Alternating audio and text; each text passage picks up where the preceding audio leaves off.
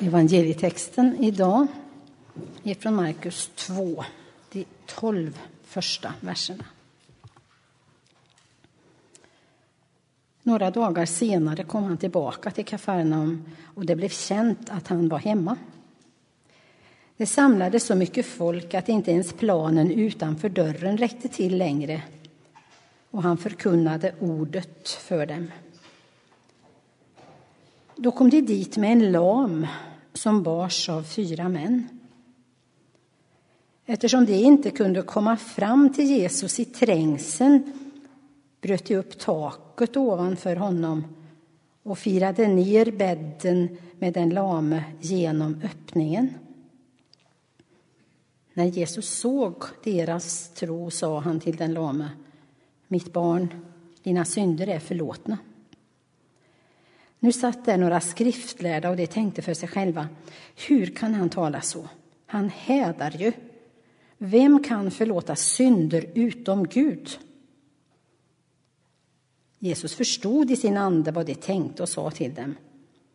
Hur kan ni tänka så i era hjärtan?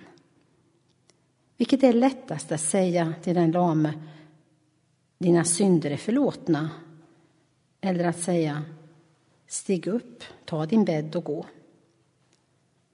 Men för att ni ska veta att Människosonen har makt att förlåta synder här på jorden säger jag dig. Och nu talade han till den lame. Stig upp, ta din bädd och gå hem.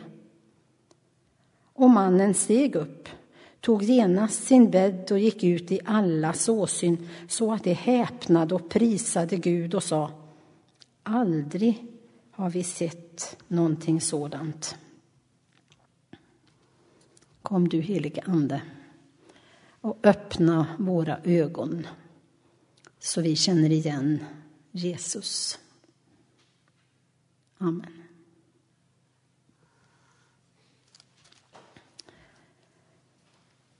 Somliga människor slår i Bibeln som i facit för att förstå och förklara. Men att göra matematik av religionen gränsar till det enfaldiga och det går knappast att leva på i längden. Och ändå mognar tron med tiden mot en enfald, en naivitet som är allt annat än blåögd. Trons människor har fått gåvan att se den verklighet som inte syns. Den som tar vid under bokstavens yta.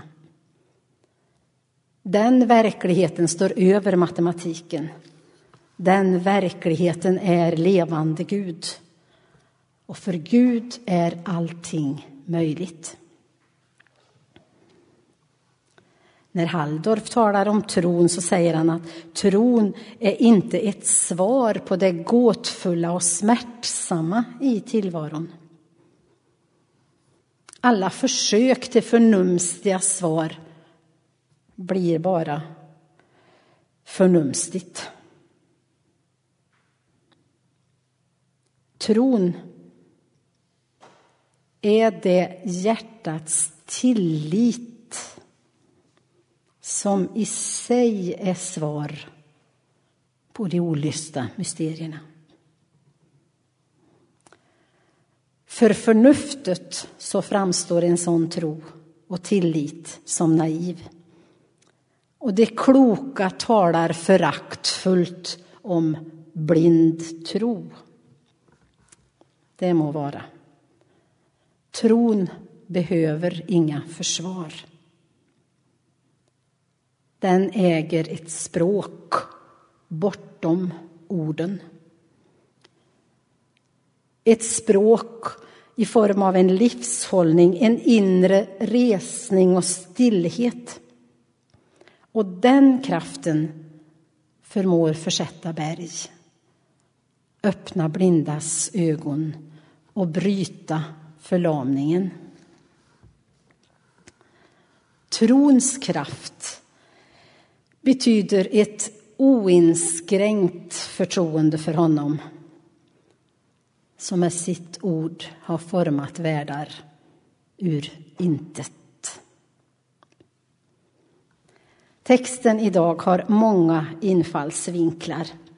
Och det är klart att söndagsskolbilden av Jesus som botar sjuka är väldigt tydlig. Och jag undrar ibland, har den bleknat idag? Bilden att Jesus botar. Varför botas inte alla sjuka? Och texten väcker också frågan, finns det ett samband mellan sjukdom och synd? Och den frågan ska hanteras med stor varsamhet. Det var just förlåtelsen som upprörde de skriftlärda. De visste att bara Gud kan förlåta synder. Sådana ord kan inte en snickarson ta i sin mun. Det är hädelse att göra sig själv till Gud. Trons kraft är temat idag.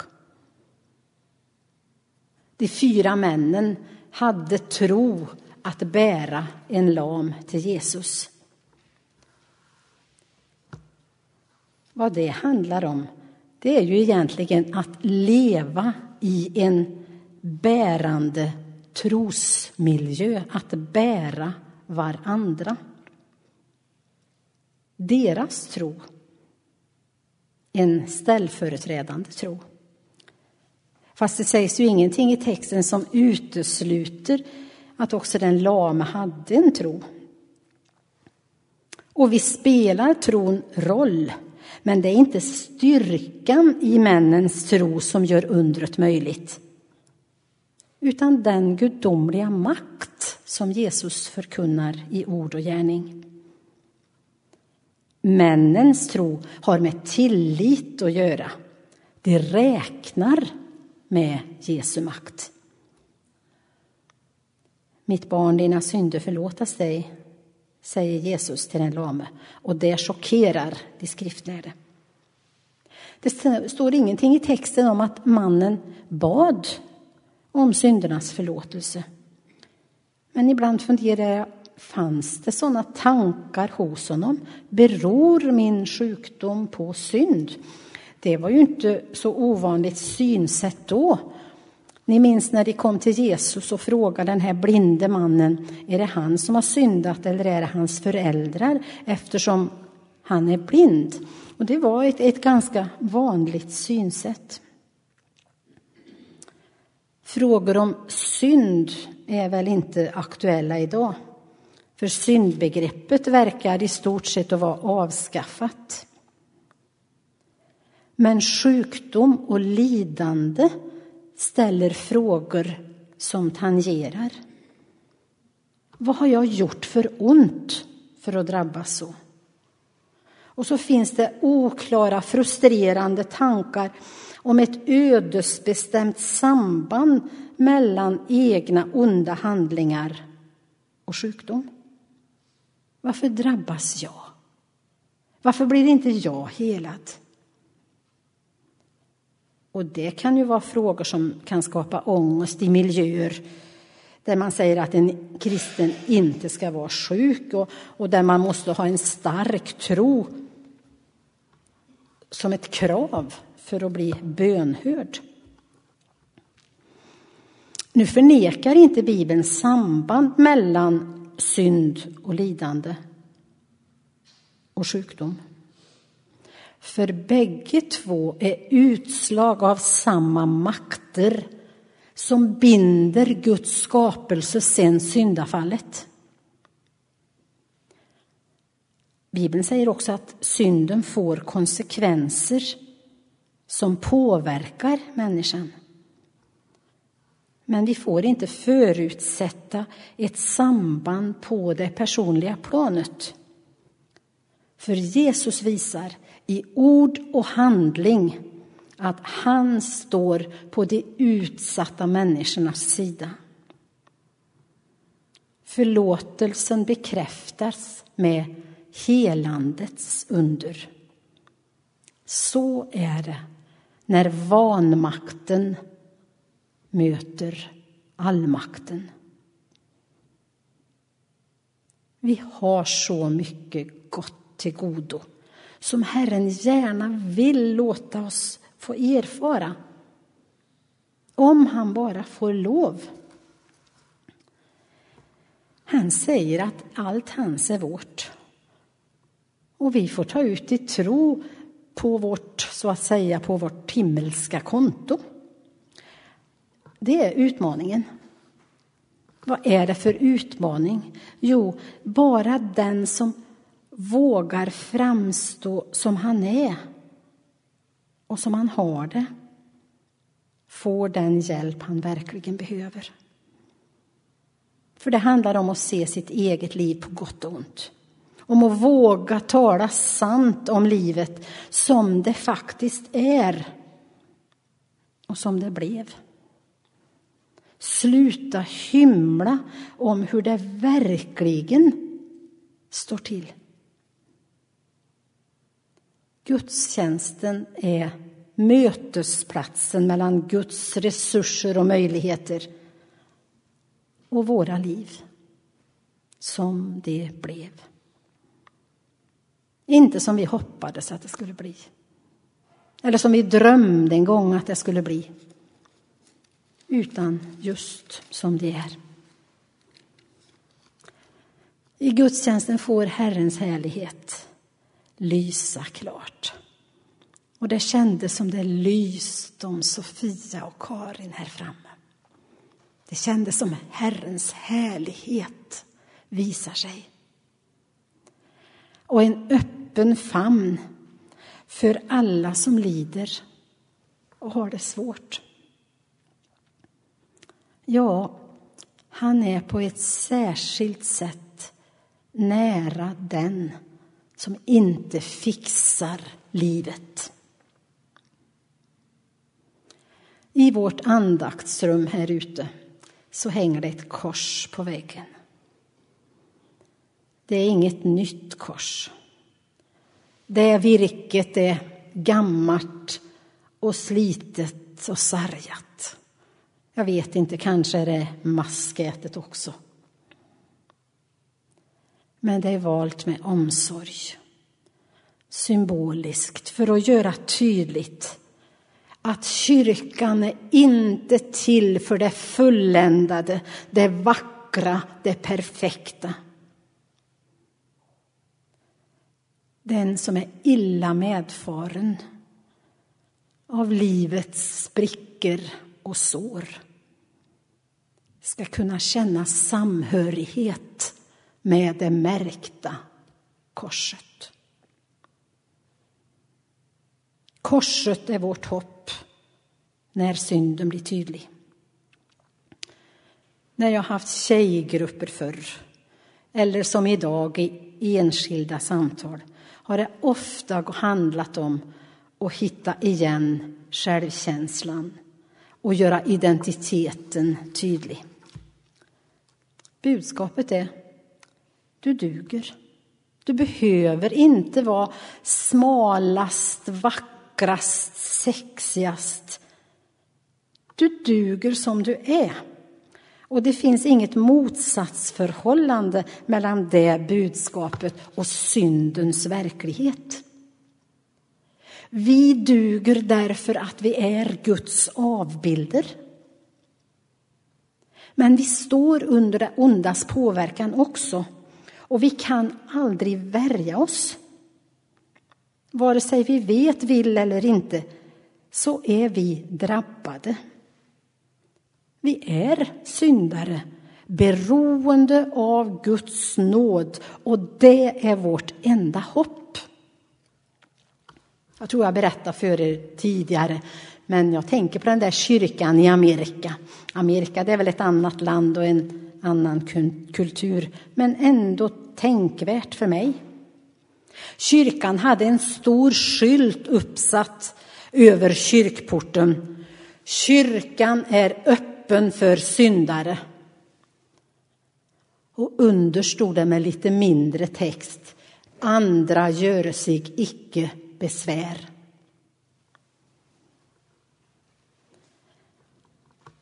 Det som kom till Jesus kom för att de behövde honom. Om det är så att församlingen inte främst är aktiviteter och verksamheter men relationer och omsorg. Då talar texten rakt in i vår egen församling. Livet med Jesus är inte delbart. Gudstjänstfirandet är inte någonting vid sidan av verkligheten. Det är att vara mitt i verkligheten. Jesus manipulerar inte dig. Han intecknar din själ. Genom Jesus i dig blir kärleken synlig och attraherande. Vi tillsammans får vara bärarlag till den vars liv har förlamats. Vi bär i tillit till honom som utför undret. Och bönen visar oss vägen. Ofta säger vi, kanske speciellt till barnen, att nu ska vi knäppa våra händer och be. I Bibeln står det ingenting om knäppta händer. Men för mig är det ändå en underbar bild av att jag sitter inte inne med den yttersta makten till handling. I min vanmakt är mina händer knäppta, stilla och inväntar Guds allmakt att handla. Svaghet och kraft är oupplösligt sammanbundet i Bibeln och i det kristna livet. Och ni som hörde tankar för dagen i morse fick bekräftat det. Samma tanke fanns och lever kvar hos mig för en händelse för, jag tror det är väl tio år sedan snart, när Norges kronprins skulle få sin tillkommande. Den vanliga jäntan med ett väldigt tvivelaktigt förflutet. Hon skulle bli Norges kronprinsessa. Det var fnysningar och förakt och spekulationer och en massa tidningsskriverier om vilket misslyckat val kronprinsen hade gjort. Så stiger hon fram i tv. Ja, så här är det. Det jag har gjort kan inte göras ogjort. Det smärtar mig, men det ligger bakom. Jag har lämnat det. Så kom bröllopsdagen med den stora upprättelsen för Mette-Marit. Tillgivelse som tar udden av varje anklagelse. Och folket jublar. En brudgum så förälskad så det lyser och gnistrar om honom när han ser på sin brud. Kärleken flödar och vi hemma i soffan sitter och snörvlar. Evangeliet synliggjort. Svagheten är platsen där Guds makt uppenbaras. Den goda jorden där kraftens frö sås. Det största hindret för att Gud ska få sin goda vilja igenom med oss har alltid varit vår egen utnämnda duktighet styrka och självtillräcklighet. Idag får vi lägga av vår egen rättfärdighet som en fläckad klädnad. Dela glädjen i bärarlaget och ana nåden att själv bli buren. Amen.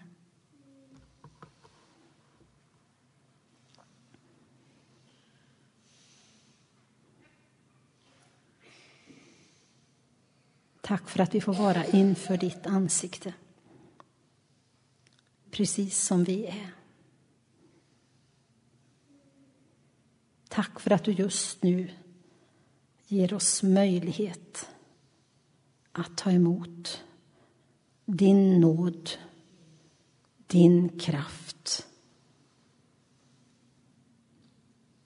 Möjlighet att få bli buren men också vilja, håg och tjänst att bära. I Jesu namn. Amen.